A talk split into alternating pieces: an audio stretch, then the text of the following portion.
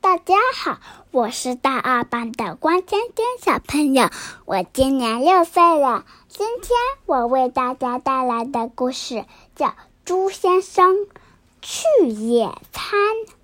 今天可是个野餐的好日子啊！猪先生精心打扮着自己，他期待着和猪小姐一起去野餐。呵呵，真希望他说我愿意呀！嗯，我得摘朵花送给他，一定能够打动他的。路上，猪先生遇到了他的朋友狐狸。狐狸听说了野餐的事，他说：“嗯，让我给你个建议吧，把我美丽的尾巴借去吧。”嘿，你看上去有多聪明呐！猪小姐一定会喜欢的。狐狸说。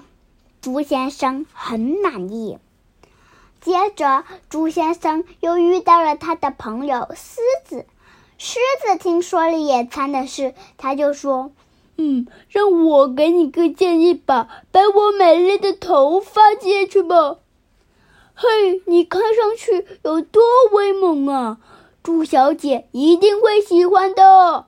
狮子说：“猪先生很满意。”然后他又遇到了他的朋友斑马。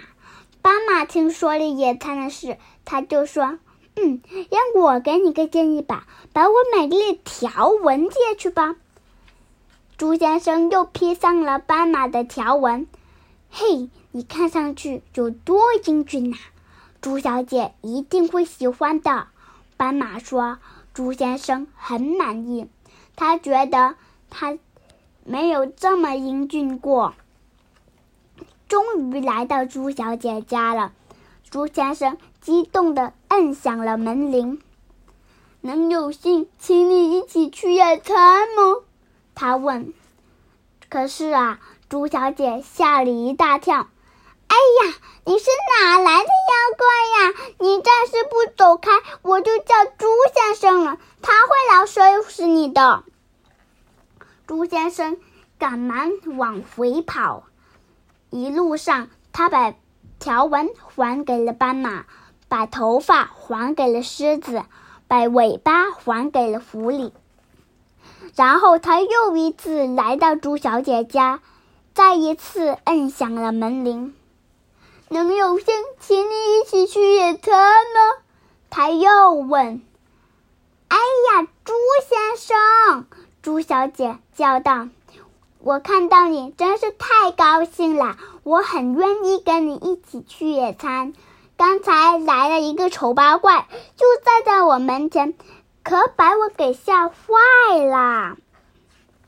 一路上，猪小姐就把那一个丑八怪的故事讲给猪先生听，他英俊的朋友猪先生只在旁边听着。”这是个野餐的好日子啊！